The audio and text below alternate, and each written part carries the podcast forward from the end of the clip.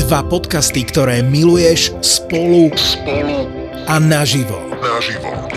Fenomenálne vražedné psyché a najobľúbenejší cestovateľský podcast Choď do. Choď do V najmodernejšom klube na Slovensku Ministry of Fun Ministry of Fun Banská Bystrica. V stredu 13. decembra o 7. večer. Nenechaj si újsť najväčšiu podcastovú show v histórii ZAPO. ZAPO. Vstupenky zoženieš iba na zapotur.sk. Tešíme sa na teba. Toto je ZAPO, takže to, čo bude nasledovať, je iba pre vás, ktorý máte viac ako 18 rokov. Čakajte veľa zábavy, platené partnerstvo, umiestnenie produktov a language pomerne často za hranicou. If you would like to take off your seatbelts at this time, please do, and enjoy your flight. To si mi tak spomínal, ale premostím trošku k tým zážitkom z toho tvojho výcviku, alebo respektíve už potom z toho timebuildingu. To si mi raz spomínal, ty si niekde letel tuším do Čiech a musel si to niekde položiť, lebo sa ti to tam zavrelo. No to áno, to bola situácia, kedy klient jeden si nechal vrtulník kde si na južnej strane Chopku v tej Bystrianskej doline a musel odcestovať a nechal si tam vrtulník a prosil ma, že či by som mu ten vrtulník nedoviezol do Čiech, do Hradca Králové. No a hovorím, že fajn, však super, sú to hodiny, ja som bol hladný po hodinách, aby som získal skúsenosti a čo najskôr mohol dokončiť komerčnú licenciu. Tak som sa teda vybral z Bratislavy vlakom domov do Banskej Bystrice, tam ma čakal tatko, doviezol ma do tej Bystrej k tomu vrtulníku. Hovorím to preto takto, aby si možno aj tí posluchači uvedomili, že naozaj to nie sú vždy také tie romantické veci, že prídem na letisko, odomknem si vrtulník, požičiam si ho, zalietam si, vrátim sa. Že naozaj dostať sa k tým hodinám a dostať sa k tomu potom svojmu vysnívanému možno nejakému jobu leteckému, neraz býva cesta veľmi kľukatá, často aj vykúpená akože rannými vstávaniami a veľa cestovaniami. Akože na jednu hodinu letu som dokázal precestovať 7 hodín inými dopravnými prostriedkami. To bolo aj v tomto prípade, no tak som prišiel o 9 ráno k tomu vrtulníku, teraz si predstavte februárové ráno, tej tieňom zahalenej doline s tým vrtulníkom, ktorý bol kompletne celý pokrytý srieňom, hej, akože námrazom. A teraz to nejdeš škrapkať dole, hej. Takže hovorím tatkovi, no fajn, koľko máš času, tak sme išli na polievku, tam si sadnúť, čakali sme asi 3,5 hodiny. Kým sa slnko oprie trochu. Kým prišlo slnečko a roztopilo to celé. Ešte som zistil, že ten vrtulník tam mal 4 alebo 5 dní zapnutú baterku, ale našťastie sme to dokázal, som to dokázal nahodiť aj tak. No a z krásneho slnečného stredného Slovenska som odletel do Hradca Králové. No ale už nad Žilinou som zistil, že to asi nebude úplne také super, lebo ma to začalo tlačiť úplne niekde inde, tak som si tak pozeral aj to palivo, že fíha, asi by bolo dobre mať nejakú väčšiu zásobu, tak som priletel do Ostravy, tam som sadol na tom heliporte, na letisku, natankovali ma, ponúkli mi kávu a ešte mi tá handlingárka hovorí, že ste si istí, že idete ďalej? Samozrejme, veď no, hovorím, však dobre, ale či si pozreli predpoveď, hovorím, jasné. No tak plán bol, že poletím vlastne severom Čiech, po tých vrcholkoch, ktoré trčali z oblakov, pretože to bolo také zaujímavé, že vlastne celé Čechy boli zaliaté oblakmi, lebo to bolo more proste. Ale, ale celé Polsko bolo kompletne čisté. Čiže bolo kam, Mhm. ale tak skúsil by som to, pozrel som si to miesto, kde som chcel ísť, tak som si povedal, že priletím do Krkono, že tam v Krkonošiach nájdem nejakú dieru, pod ktorou sa dostanem potom do toho hradca. Všetko tip top. No a teda nakoniec som teda letel do tých Krkonož a tam som aj našiel nejakú dieru v oblačnosti a došiel som na letisko vo Vrchlabi, kde som ten vrtulník položil na zem a hovorím si, že tak ďalej to proste nejde, lebo aj keď som sa snažil, tak bola stena z oblakov a hoci som bol vzdušnou čiarou snad 12 kilometrov od toho môjho cieľového letiska, no proste to nešlo. Ja snať 130 alebo 140 hodinový vyklepaný pilot, vtedy som sa priznám, naozaj to bol pre mňa veľmi silný zážitok aj veľmi silná skúsenosť, tak som tam nechal. No a tak potom sa tam... Zavoláš klientovi, už len kúsok. No klient ma prišiel vyzdvihnúť a hovorí, že on to chápe samozrejme a tak, no a objavil sa tam potom taký iný pilot, ktorý nevadí, dobre, že keď ti to ten chalan ti to doviezol, tak ja ti to teda preskočím. No tak vrtulník tam sedel ešte 7 dní. Hey, good evening, folks. Uh, uh, this is the captain speaking. Welcome on flight uh, 971 to If you would like to take off your seatbelts at this time, please do, and enjoy your flight.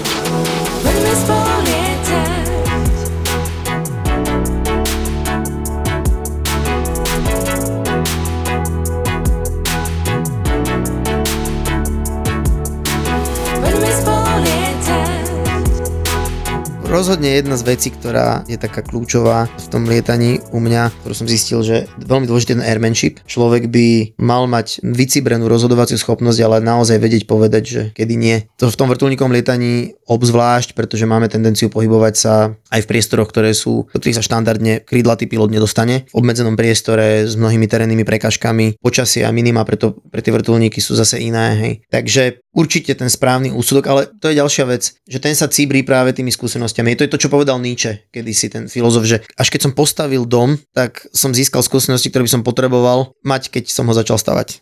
Ja mám jedného kamaráta, ktorý hovorí k tomuto, že nie je frajerina povedať, že idem, frajerina je povedať, že neidem, keď No, je to zle.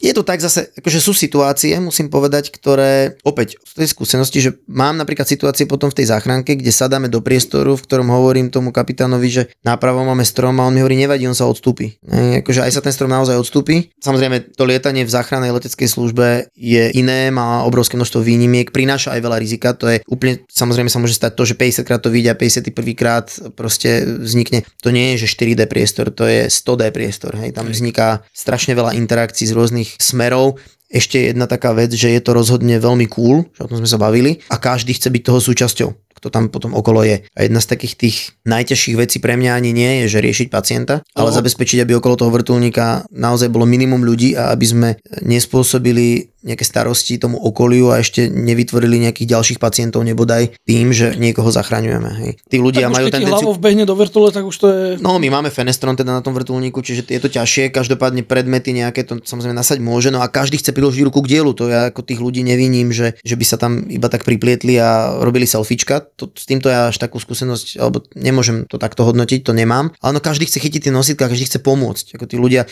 tam celé Rakúsko je založené na dobrovoľníkov, všetci hasiči sú dobrovoľníci, hej, všetci horskači sú dobrovoľníci, reálni dobrovoľníci, ktorí nedostanú za to zaplatené. Hej, a oni tomu žijú, že to je kuchár, ktorý varí v hoteli, ale keď písknú požiarný poplach, Tak ide. tak proste to je jedno, že tam horí kačica, to proste doriešia niekto iný a on To ide zahasí, To zahasí, keď príde. a ide, áno, a ide hasiť. Hej. Takže naozaj tí ľudia tam sú naladení inak, no ale niekedy taká tá premotivovaná snaha Je je, na škodu. no je, lebo Ten napríklad pohyb okolo toho vrtulníka a tak ďalej. sú ľudia, ktorí totiž to napríklad pôsobia v tej horskej službe dobrovoľnej, to je úplne odlišné niečo od tej našej slovenskej, to treba hneď povedať. A tí dobrovoľníci strašne by sa tiež chceli toho zúčastniť a lietať. Len problém je, že on sa dostane na takýto letecký zásah raz za rok, niektorí možno raz za dva roky. Takýto človek, keď k nám nastúpi, my máme v tom Nemecku zo zákona povinnosť ho zobrať na palubu, tak taký človek sa v tom momente stáva ďalší pacient. Myslím to starostlivosťou, lebo on nemá jednoducho tú skúsenosť, však Obidvaja máte s letectvom skúsenosti, lietate, keď si už len sadneš do toho kokpitu po troch týždňoch, tak sa v ňom hľadáš. To nie reálne, si to povedzme. Ako nie, že tam prídeš do vrtulníka raz za dva roky. Hej? A teraz on nevie, kde si má pichnúť sluchátka poriadne, nevie, kde sa má zaistiť.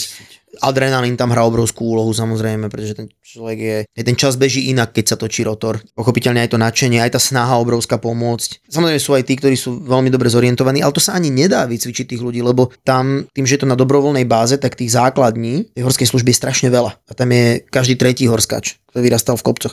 Tam je tých horskoslužbníkov povedzme 1200, ktorí chodia slúžiť a zrazu to na niektorého vyjde. Hej, no tak to u nás môžeme o tom snívať, že by takýto počet ľudí bol. Tam každý kopček má svoju horskú službu. My tu máme presne rozdelené akoby zásahové územia a oblasti. Pičnime trochu na letecké dni od vrtulníčka. Tak niekto chodí aj na letecké dni vrtulničkom, že? Áno, videl som video dneska. Ale také na leteckých dňoch sú vrtulníky. E, Ja sa musím priznať, že to pozvanie zúčastniť sa tých ostatných e, leteckých dní v Malackách v tomto roku ako komentátor televízny bolo veľmi značne ovplyvnené tým, že boli na nich veľmi silne zastúpené vrtulníky. Takže pre mňa to boli atraktívne letecké dni. Viem, že boli ľudia, ktorí trošku mrnčali, že tam bolo, ja neviem, málo stíhačiek, bojových lietadiel, história a tak. Na druhej strane, ja sa priznám, že mne sa to veľmi páčilo. BO105 úplne fantastická s Felixom a tak, akože to boli pre mňa zážitky. No a my sme sa dohodli teda s televíziou a aj s vlastne majiteľom vrtulníka, ktorý bol nesmierne štedrý a ochotný vrtulník požičať na to, že vlastne urobíme to pre tých divákov také trošku atraktívnejšie že vlastne teda natočíme také intro, kedy ako komentátor na tie letecké dni teda priletím, zložím helmu a prekráčam na to komentátorské stanovisko, kde už kolega začne komentovať a ja si vedľa neho vlastne sadnem a takto začneme. No tak pravda je samozrejme taká, že bolo to treba natočiť v dvoch dňoch, lebo však to sa nedá urobiť naživo a nedá sa vstúpiť do toho programu a tak. Takže teda v sobotu som tam priletel tým vrtulníkom, natočili sme to všetko až po to stanovisko a v nedelu už som mal vlastne natočiť iba to, ako do toho živého prenosu si vlastne prisadnem. Len problém bol, že sobota bola famózna, slnečná, krásna, úžasný jesenný deň a nedela začala, ja som sa zobudil do nedele, ešte som to celé strihal v tú sobotu, a takže som si z tých leteckých dní nič neužil, lebo som vlastne sedel celý deň v prenosovom voze. No ale tú nedelu som sa ráno zobudil, pozerám, že vonku prší. To nie je možné, lebo to nesúvisí, to ani nebolo v súlade s predpovedou s ničím a bolo to zatiahnuté, ale naozaj akože... Nebude ti sedieť video. tí všetci leteckí patróni nakoniec sa nad nami zľutovali, lebo v tom momente, keď teda tomuto malo dojsť, tak sa na chvíľočku ukázalo modré nebo a trošičku to teda zahralo a urobili sme si, tak, tak sme sa zahrali s tou mysľou a predstavivosťou divákov a opýtal sa ma ten môj kolega, že aký bol led a ja som povedal, že som rád, že som mohol priniesť trochu modrej oblohy a slnka. Takže sme to tak ako trošku premostili a aj ospravedlnili vlastne pre tých, ktorí by si to boli bývali všimli, ale v zásade sme to len trošku chceli urobiť také možno viac letecké a milé a ja verím, že sa to podarilo a teda tie letecké dni sme si celkom užili. No ja veľmi s tými vrtulníkmi a pochopiteľne, že bola paráda tam môcť prísť aj inak ako autom. Ale vyskúšal som to v nedelu potom aj autom. No, bolo to dobre. Ja musím priznať, že ja som na tých, chodil som pravidelne, ale odkedy to je v Malackách, tak som nebol, lebo prvý rok som nemohol a kamaráti, čo išli, tak celku dosť nadávali na dopravu a tak, tak som povedal, že dobre, to si neurobím, ale tie predtým som chodil a chcem sa opýtať, keď si to komentoval, si sa aj nejak na to pripravoval, alebo si mal len ten harmonogram a vedel si niečo o tých lietadlách? No, ja sa priznám, že toto vlastne vzniklo tak, že ja som sa obšmietal okolo korčuľovania a Stano Ščepán, môj kamarát a kolega, komentátor a pochopiteľne v mnohých veciach som sa mnohé veci od neho aj naučil, takže v tej športovej žurnalistike i vzor ma prizval do štúdia a spolu s ním som spolu komentovával krasokročiliarské prenosy a tam som trošku pričuchol k tomu, ako vlastne ten systém priamých prenosov funguje. Ono to už potom všetko znie super, tak ako my keď sa tu rozprávame, pomerne uvoľnenej atmosfére, ale predchádza tomu veľmi vyčerpávajúca príprava, pretože zrazu rozprávať o niečom, čomu veľká časť ľudí, ktorí sa na to pozerajú, okrem toho, či sa im to páči alebo nie, inak nerozumejú, je pomerne náročné. A zase sú aj teda stanice a kanály, ktoré ponúkajú také kaviarňové rozprávanie k tomu a to je vyslovene vyrušujúce. Takže ja som sa to učil, môžem to povedať aspoň z môjho pohľadu takou poctivou cestou a tá zahrňa naozaj veľmi veľkú prípravu, ako hlbokú. Ja som sa potom dostal k tomu tak, že ma oslovili zo športovej redakcie, aby sme si to s tým stanom rozdelili, že teda niektoré prenosy bude robiť ona, niektoré ja, lebo nie vždy teda mohol byť k dispozícii alebo iba ja k dispozícii. No a to bola taká veľká vec, že som sa vlastne posadil za mikrofón na tú obrazovku alebo na to podujatie priamo a začal to komentovať úplne iba sám s tými povolmi z režie a s obrazom. A, ale má to svoje veľké čaro pre mňa, priznám sa, mňa to fascinuje. A takto ma oslovili aj vlastne na posledných leteckých dňoch na Sliači. A Janoš Gravčák, ktorý teraz tomu športu šéfuje, mi hovorí, to my nemôžem to robiť a komentovať. Vždycky to komentoval on, lebo komentoval nejaké významné iné automobilové podujatie, ktorému sa on venuje. A hovorí, že či by som to neodkomentoval ja. No a to bola obrovská výzva, pretože stalo sa mi tam všetko, čo sa mohlo. Tam pod hosťom sa zlomila plastová stolička, odfúklo nám slnečník, spustila sa búrka a zrušilo sa nejaké vystúpenie už neviem akého účastníka kvôli tomu, že mal technickú poruchu. Toto všetko v dvoch hodinách, kde to bolo perfektne naplánované, pripravený scenár a tak, ale vďaka hosťom a vďaka teda aj veľmi silnej improvizácii vtedy, a to ešte upozorňujem, že na tom monitore nevidíte nič, lebo svieti slnko. Proste, ak je naozaj pekný deň, svieti slnko, tak ten monitor, na ktorom má človek výstup, ktorý komentuje, lebo nie vždy ide do televízie to, čo sa deje vonku, aj keď je to priamy prenos, je to prekladané nejakými záznamami, aby to bolo pre diváka atraktívne, tak tam nevidno nič. Do toho obrovského hluku, ktorý proste tam nejaké tých 29 akurát vyvíjali. Som do ľavého ucha dostával pokyny z režie, že vieš čo, to máš úplne to bude celé inak, dobre, ona by si vedel.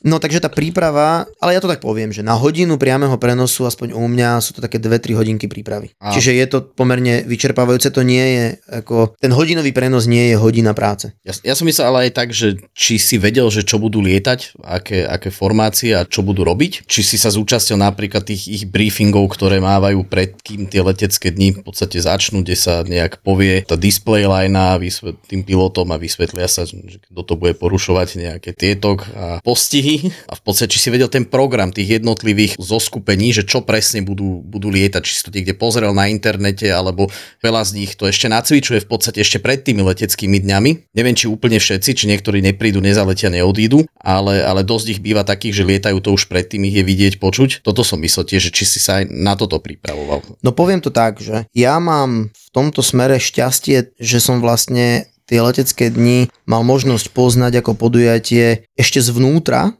predchádzajúcich ročníkov, pretože už som mal možnosť tam byť vlastne aj hovorcom a komunikačným riaditeľom na tých leteckých dňoch. Mal som možnosť pracovať tam pre organizáciu, ktorá združovala pilotov, ktorí tam lietali, takže aj z pohľadu účastníka. A mal som možnosť ich aj komentovať a byť tam aj teda sám účastník dokonca, keď som ešte tam priletel s hasičmi a s leteckým útvorom ministerstva vnútra. Čiže poznal som, ako to tam chodí za tých niekoľko rokov, kde som si to mohol vyskúšať s rôznymi obutými topankami. To bola prvá vec, uh, takže takže som vedel, kde tie informácie mám hľadať. A tu som to vlastne tak dobre sklbil na záver, že som jednak získal ten taký balíček informácií, ktorý majú účastníci, keďže som bol aj účastníkom jeden deň, lebo sme tam urobili nejaký prelet s tým vrtulníčkom a takisto aj pri tom odlete. No a na druhú stranu Mal som samozrejme aj všetky tie podklady, ktoré mali ľudia, ktorí rozhodovali o tom programe, čiže mal som prístup do programu, ktorý manažoval všetky tie vystúpenia a mal som informácie o počtoch lietadiel, o časových pásmach, ale potom veľmi veľkú úlohu samozrejme hral internet, Google a iste aj nejaké osobné poznatky, skúsenosti a spomienky. Čiže nedostal si, že ja neviem, tento Soloturk bude robiť takúto zostavu? Nie, nie. Vôbec. To nie.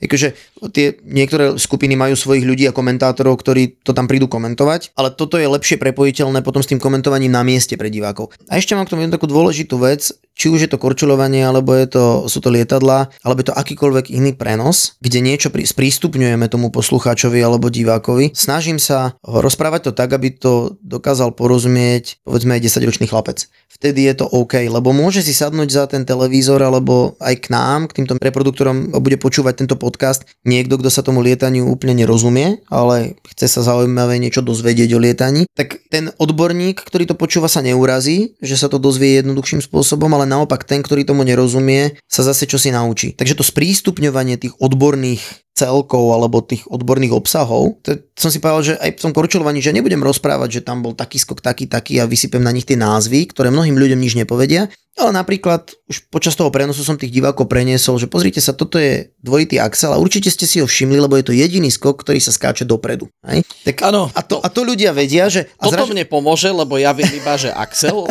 a, a hotovo a potom tie ostatné kúkam, že jaký je v tom rozdiel. Vieš, no dobre, ale, ale vieš, toto som počúval raz. Vyskočí a vrtí sa. Hej? ale ja Dvakrát poviem... alebo trikrát, dvojitý alebo trojitý. Bolo to strašne hot. Bolo to, hot? Bolo to strašne hot.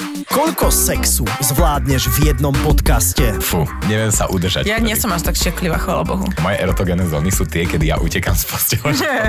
Sleduj sexuálnu výchovu v slovenskej podcastovej aplikácii Toldo a okrem epizód dostaneš navyše aj bonusové videá a prémiový obsah od Myšky a Denisa. Vyskúšajte zobrať tie mrazené fazolky a trošku nimi poprechádzať. Aj sexuálna výchova je na Toldo. 4 41 ploché nohy, vybočené palce, že kto by to chcel cmulať? Ako inak. Presne na toto som raz e, Tomáš dával tiež na Facebook, e, že teda sedí v štúdiu a hovorím, ako ja krasokorčovanie, akože niekedy to pozriem, ale ako nie je to niečo, že Ježiš Mare, utekám sa dnes pre telku, že wow. Ale hovorí, že bude komentovať, hovorí, idem si to pozrieť. Ale perfektne to vysvetlil všetko a normálne ma to začalo baviť, akože odtedy už keď dávajú hovorí, ne, aj to zapnuté, pozrieme. No a toto sa snažím urobiť aj pri tých leteckých dňoch, že my sa môžeme rozprávať o rôznych parametroch toho lietadla, ktorým veľa ľudí nebude rozumieť, ale pokiaľ im to... Napríklad si spomínam, že som tam mal Martina Šonku ako hostia. Uh-huh. A tak sme sa rozprávali pochopiteľne o tom, že ako začínal a aké je to byť akrobatickým pilotom a tak ďalej, ale ja som začal ten rozhovor tým, hovorím mu Martin, rád vás tu vidím, som rád, že ste si popri tých všetkých autogramoch a povinnostiach, ktoré tu ako jeden z highlightov leteckých dní máte, našli čas aj na nás. Ja mám prvú otázku. Viete vy, prosím vás, letieť aj rovno?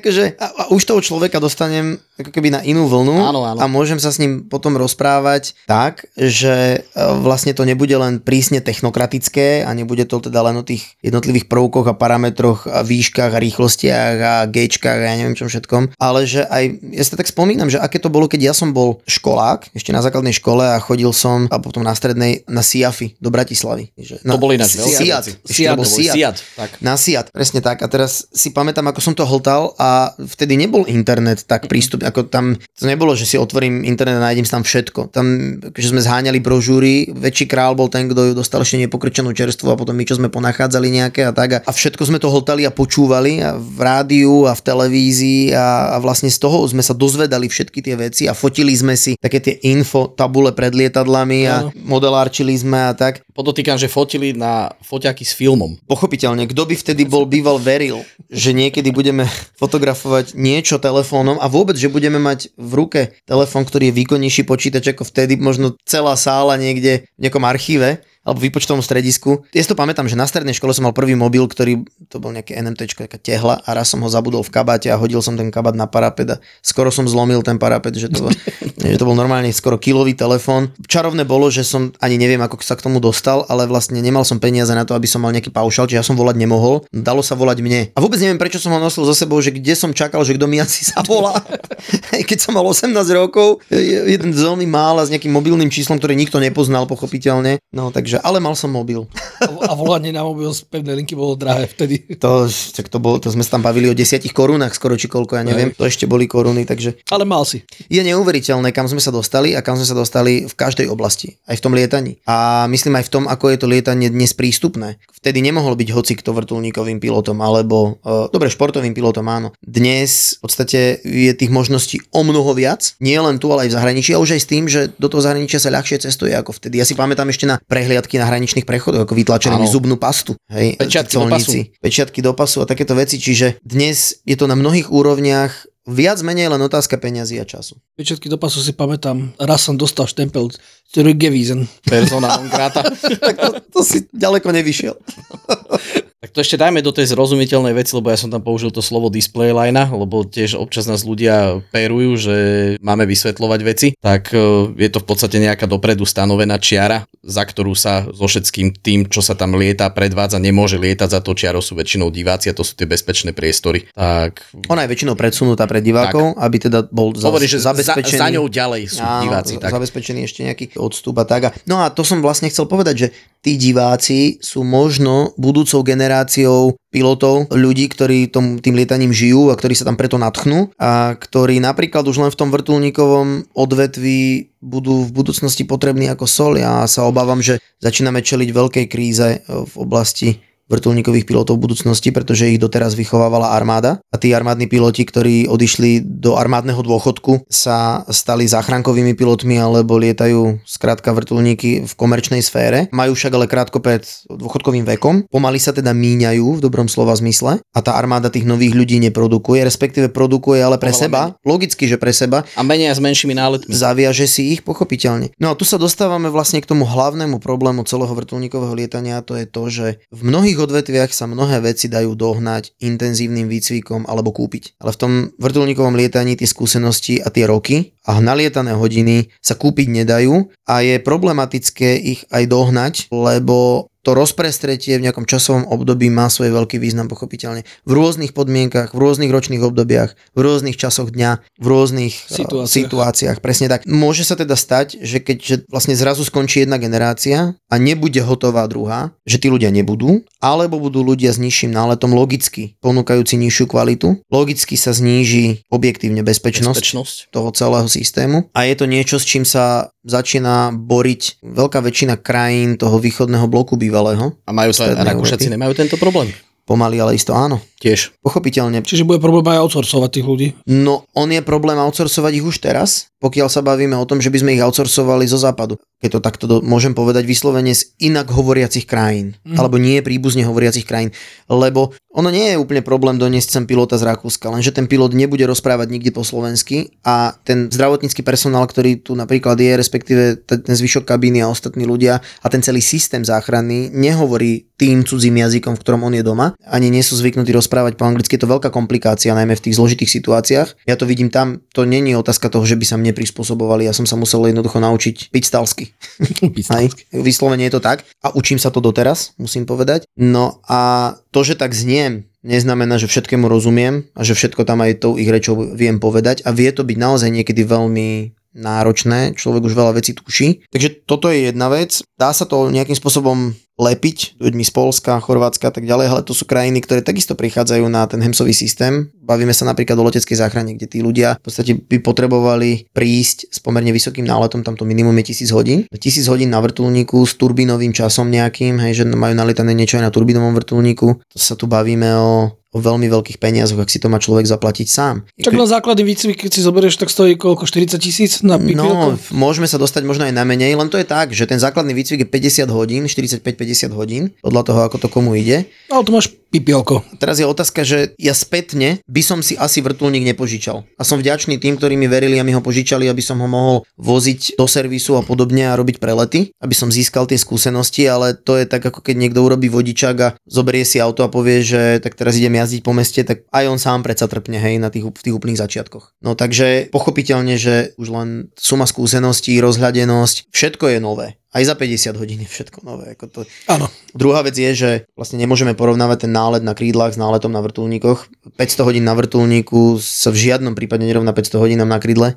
Už len tým počtom vzletov a pristati, ktoré sú najkritickejšími fázami a zároveň potom aj tými rôznymi situáciami. Tie lety na vrtulníku sú rádovo kratšie a majú ďaleko viac zložitejších fáz, ako má to krídlo, predsa len. No a potom aj ten prístup k tomu, ako takémuto typu lietania. To krídlo je prístupnejšie, dosažiteľnejšie pre mnohých ľudí.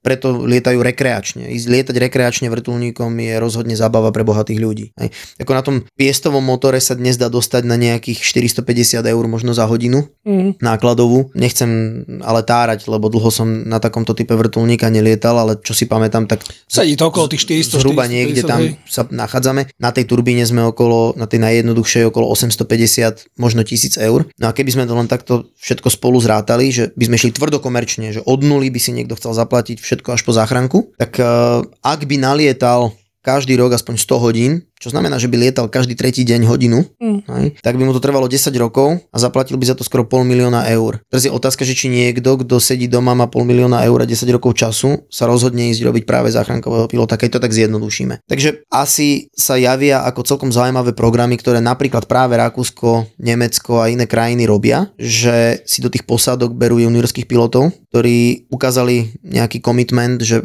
teda majú niečo nalietané, lietajú ako inštruktori alebo majú uh, snahu snahu si ten time building niekde zabezpečiť, majú okolo tých povedzme 500 hodín, posadia sa doľava alebo aj doprava a pod supervisingom toho pilota, pod dohľadom toho kapitána lietajú už aj záchranka, aby si nalietali tie hodiny a týmto spôsobom sa pomáha nielen tým pilotom, ale predovšetkým tým firmám, ktoré si takto budujú vlastne ďalšiu generáciu, ďalšiu generáciu pilotov, pretože tá nepríde niekde zázračne zrazu z armády. Tie časy sú preč. A ja hovorím, že to je problém, ktorý sa podobá vysokému tlaku krvnému. Že vlastne my ho vôbec teraz necítime, on rastie ten problém. Vôbec ho necítime, lebo tí piloti stále nejak sú k dispozícii. A zrazu príde ten moment, kedy to už nebude únosné, oni nebudú, lenže nebude ani existovať Náhrada. Náhradné, rýchle riešenie, nejaký hotfix. Ano. Jedine teda to outsourcovať, len že odkiaľ budeme outsourcovať, keď sám mám málo, hej, povie tá druhá krajina. A potom teda sa bude siahať po tom, čo je k dispozícii a to nie vždy musí byť to najlepšie. To sa nechcem nikoho dotknúť, len hovorím, že to je tak ako s parkovacími miestami, hej. Že... A my sme to riešili aj vtedy s pánom Krivákom, kde hovoril presne toto isté, že v zahraničí sú tieto programy, kde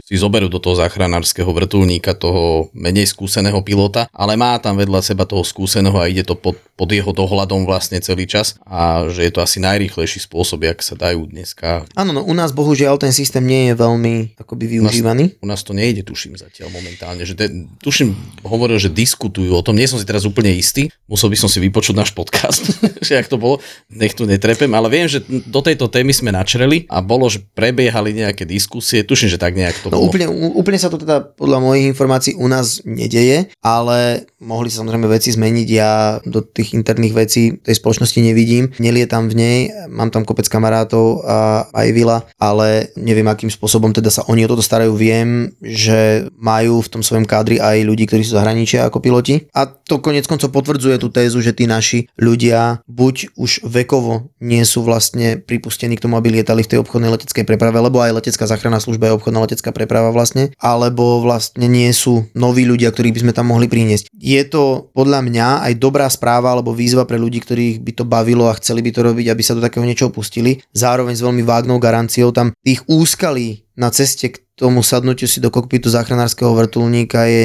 je veľmi veľa treba povedať, ako začne to v podstate prvým je zdravie. Tá lekárska prehliadka je pomerne striktná, musí to byť lekárska prehliadka tej najvyššej triedy, to znamená asi by bolo dobré ňou začať, pretože tá určí, či vlastne to ďalšie snaženie má vôbec, vôbec zmysel. zmysel. Či do toho vrazí prachy. Či do toho vlastne vrazí. Prachy sú jedna vec, ja tak som teraz uh, vlastne niekde o tomto diskutoval, že... Tak ale keď do toho vrazíš pol mega, vieš... No, skôr to chcem povedať, že peniaze sú prostriedok, možno nie cieľ pre každého, ten čas je tá vec a mne tak aj pri jednej z mojich najväčších príležitostí leteckých utkvelo v pamäti, keď sa ma vlastne opýtali na nič iné, iba že či by som mal na to čas. Veľmi mi to utkolo v pamäti, e, že to bola taká dôležitá hodnota a, a priznám sa, že aj pri tom množstve mojich aktivít ju považujem za asi najdôležitejšiu. Ten čas tu máme všetci presne vymeraný. Ja sa rád smejem, lebo ja mám také nízke tepy, ako asi bývalý športovec, neviem prečo. Ja proste keď spím, ja mám že 42 uh, úderov srdiečka za minútu alebo 40 a tak rád žartujem, že každý máme podľa mňa vymeraný počet úderov srdca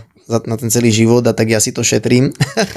Nuž kto vie, koľko mi bude dopriaté, to je samozrejme tak ako na odľahčenie. V 100, 105 bude ešte lietať záchranku. No ale, no presne, prilepený k tomu. To chcem povedať, že áno, že či sa vlastne tomu venovať, lebo potom teda tá teoretická časť a tá, teda tie skúšky ATPL, však a ja myslím, že tu asi každý sme sa tu v tomto štúdiu už toho dotkli nejako a to je teda pomerne tristný proces. To, akože nebudem hovoriť, že nie, je to jedna asi z takých, nechcem povedať, že najhorších vecí, čo som zažil v živote, no ale jedna z takých vecí, Mali sme nejaké také whatsappové komunikácie, keď mi hovo, píš, píše, že už im fakt drbe v tej jaze.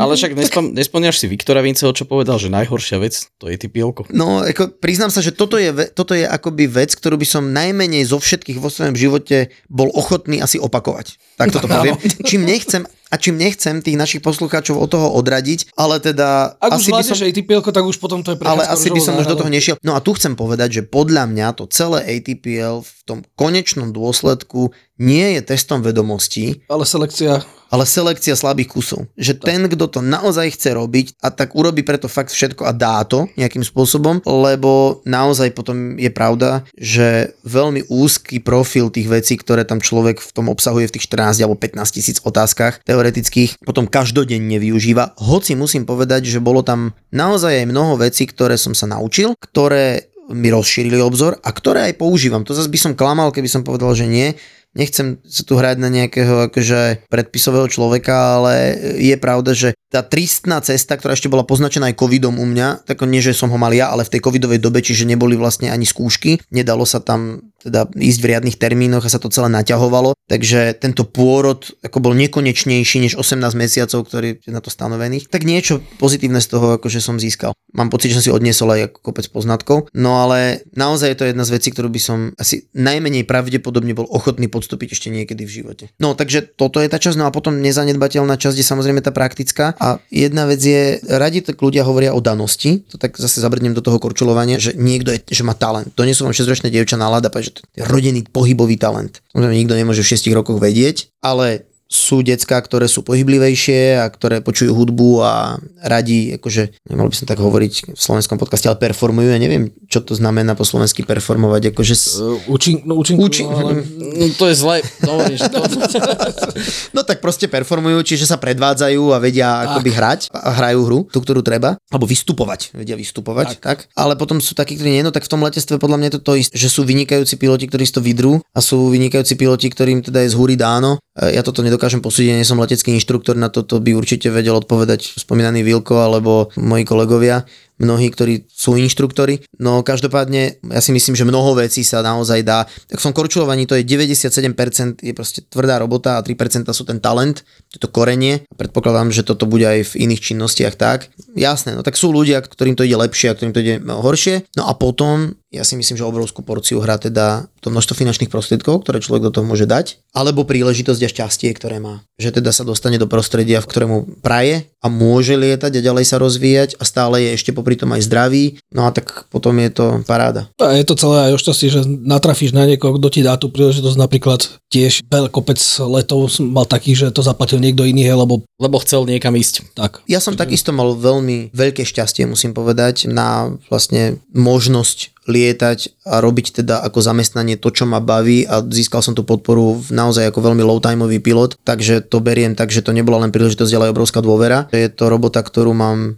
veľmi rád a okrem toho, že sa rozvíjam ďalej, tak ja pevne verím, že aj dokážem takýmto spôsobom akoby odplatiť tomu klientovi vlastne to, čo do mňa investoval, hlavne v oblasti tej dôvery, samozrejme aj financií a času a a že je to taká dobrá symbióza, tak toto ma veľmi teší. A naozaj musím povedať, že tak sa hovorí, že robte čo vás baví a nebudete pracovať ani jeden deň, skutku ma to baví. A, a to je to, že sú to také, je to veľmi rozmanité, sú rôzne výzvy, rôzne dni, hej, že od počasia cez destinácie, naozaj, že to je super, no a nehovoriac o tom, že mám možnosť lietať naozaj na výbornej technike, tak to je To s tým radosť. počasím, to môžem potvrdiť, to je v- v tom letectve také, ako jedna taká zrada, lebo ideš si večer láhnuť, pozeráš počasie, super, všetko bude OK, je, tam to trošku vyzerá horšie, ale do, niekde po trase, hej, ale povieš si, že ale to, ten vývoj bude nejaký, takže to bude dobré a ráno sa zobudíš, otvoríš oči, že hm, naletíme.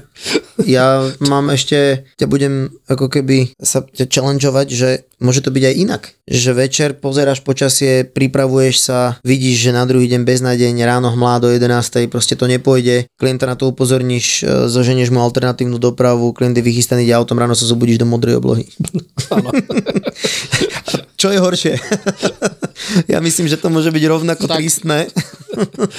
že a to isté... Klient nasratý v aute, hej. a to isté samozrejme v tej záchranke, no ale mám ešte jednu takú milú spomienku, ma toto teraz napadlo, že sme takto leteli vlastne na nejakého pacienta, ja sa priznám, že už si nepamätám, čo to bolo, nejaká internistická záležitosť, ani nie príliš vážna, ale tak pacienta sme odniesli do nemocnice z hodou okolností v meste Špítal, ale s dvoma T.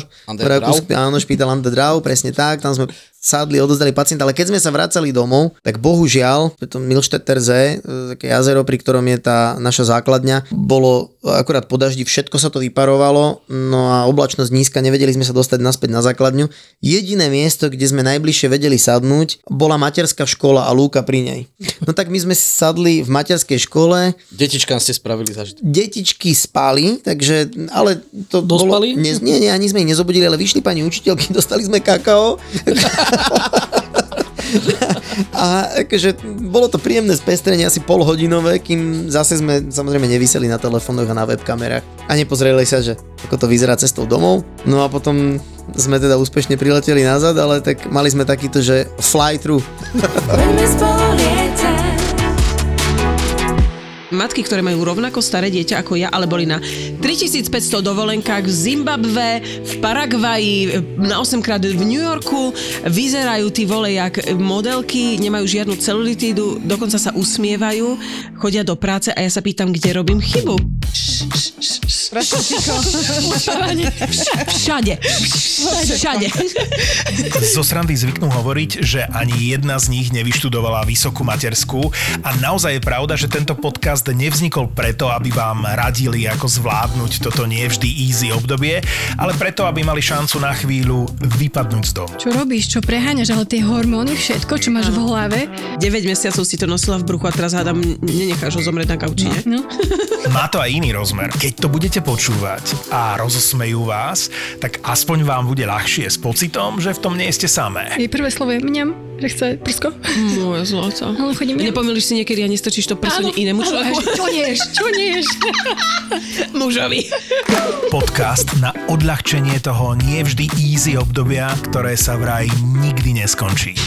Ja mám ležať posteli v nemocnici s cudzou ženou. Že hej, že dajte si nohy k jej hlave, ona nech si dá nohy k vašej hlave. Vidíš, keby si to vtedy ocenila, máš novú kamarátku. Vaše nové kámošky sú Lenka, Linda a Dominika. Tri maminy, stále relatívne čerstvé matky a materky, čo sa len snažia prežiť. Ja nenávidím, keď on otvorí ráno dvere a má dobrú náladu a sa usmieva a mi povie, dobré ránko, láska. A, ako sa máš? Ako si sa vyspinkala? Náš ZAPO podcastový tip pre teba je novinka Mater Amatér.